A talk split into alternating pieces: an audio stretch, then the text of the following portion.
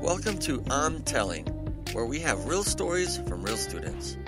Our podcast features students from South Mountain Community College Storytelling Institute, located in Phoenix, Arizona. These stories are recorded live in a classroom setting with just one take. My mother will not sew for me anymore, and that makes me sad. But she turned 80 in April. We had a nice celebration for her. She's happy and healthy, but she just decided that she's too old to sew and she doesn't want to do it anymore, which is too bad, and I miss it. But it wasn't always the case that she wouldn't sew. In fact, my mom was a phenomenal seamstress. And in addition to making clothing for herself, she made clothing for my sister and I that we loved. It was nice clothing to wear. She made costumes for her and my dad for when they'd go to Halloween parties and different theme parties. She made clothes for my Barbie doll, my Skipper doll, and my Ken doll, and she accessorized them. Like, she made little fur hats and muffs. The only clothing I ever had to buy for my Barbie dolls was the colorful little plastic shoes, and I loved that. When I became an adult and had my own children, she made their Halloween costumes. And that was kind of my hallmark of the perfect mother. I can't sew anything.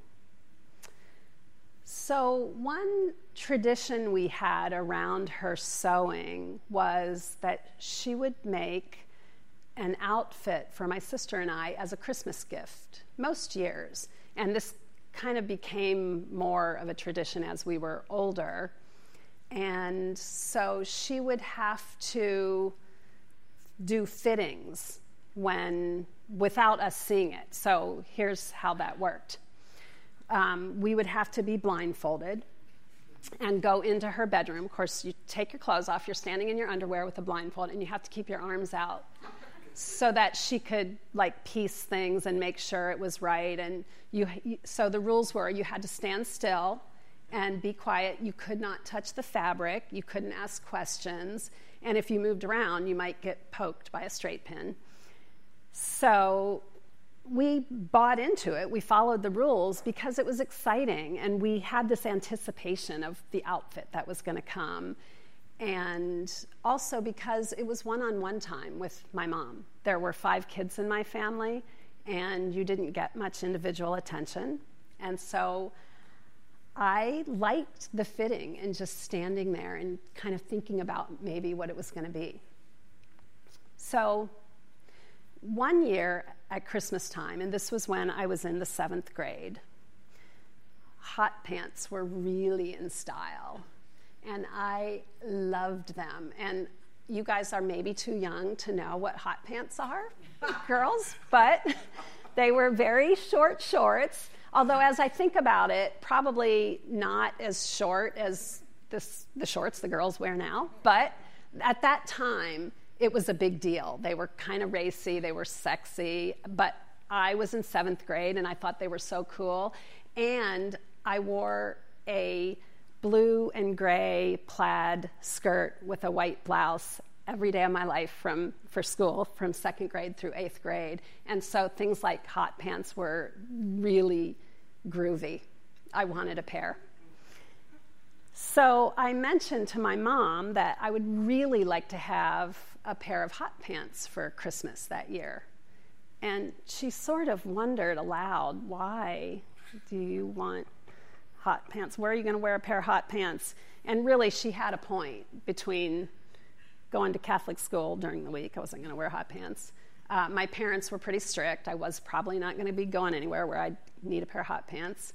And I lived in the Midwest, so it was cold from mid-October till mid-April. But I just was jonesing for them, and I told her repeatedly. So you can imagine my delight when, under the Christmas tree that year, I opened the box, and I got the most stunning pair of maroon crushed velvet hot pants, and I thought they were just the neatest things I'd ever seen. And not only that, but I got fishnet stockings to go with them, and this little turtleneck that I remember it had some kind of a, like a choke collar with a little button in an open area, and it just, the whole ensemble was the greatest outfit. So, of course, I couldn't wait to wear it. I needed a place to wear my hot pants. And fortunately, an opportunity came along pretty quickly over that Christmas holiday when the neighbors, who often asked me to babysit, asked me to babysit. I was like, yes, I can wear the hot pants. And by the way, I was a very sought-after babysitter. I was the second best babysitter in our whole neighborhood, topped only by my sister because she was 2 years older and had a lot more experience than I did. But that Saturday night, I was really looking forward to going to babysit because I knew I was going to wear the hot pants. So a little bit before I had to go babysit, I put the whole outfit on, the stockings, turtleneck, maroon crushed velvet hot pants, and I felt really good. And I said goodbye to my family, and I think they just said, see you later, outfit looks cute. And I sashayed up the street and around the corner to the neighbors to babysit. I have no idea what Mr. Nisley thought when he opened the door. And they did not let on that they thought I looked silly or whatever. They were as nice to me as they always were. Gave me the same instructions that they always gave me for caring for their two little boys. And then they went on their date. And I did what I always did babysitting, chased those little elementary school boys around the house, played games with them, read them stories till they had to go to bed. And then when the couple came home, it was dark and late, and Mr. Nisley walked me home. And for some reason, in my early adult years, I thought about myself, like, going out to babysit in hot pants. And so I had to have a discussion with my mother about this, because how could she let me do that? And I said, Mom, you remember when you made me the maroon crushed velvet hot pants and I went to babysit in them? She was like, yeah. And I said, why did you let me go out the door like that?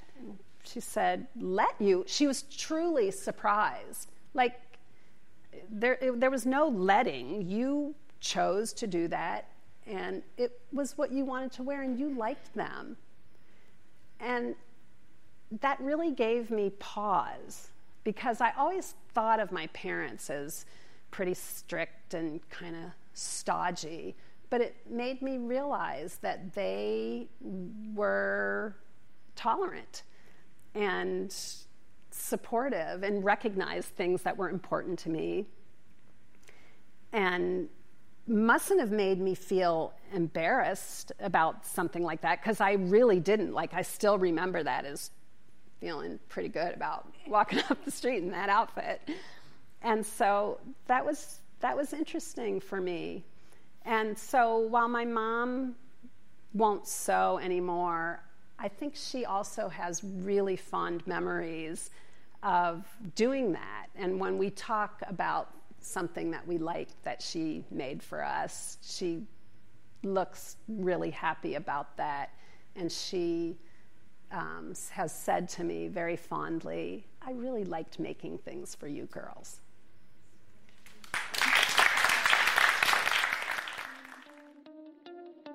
If you are interested in learning how to become a storyteller, please visit our website at southmountaincc.edu/storytelling.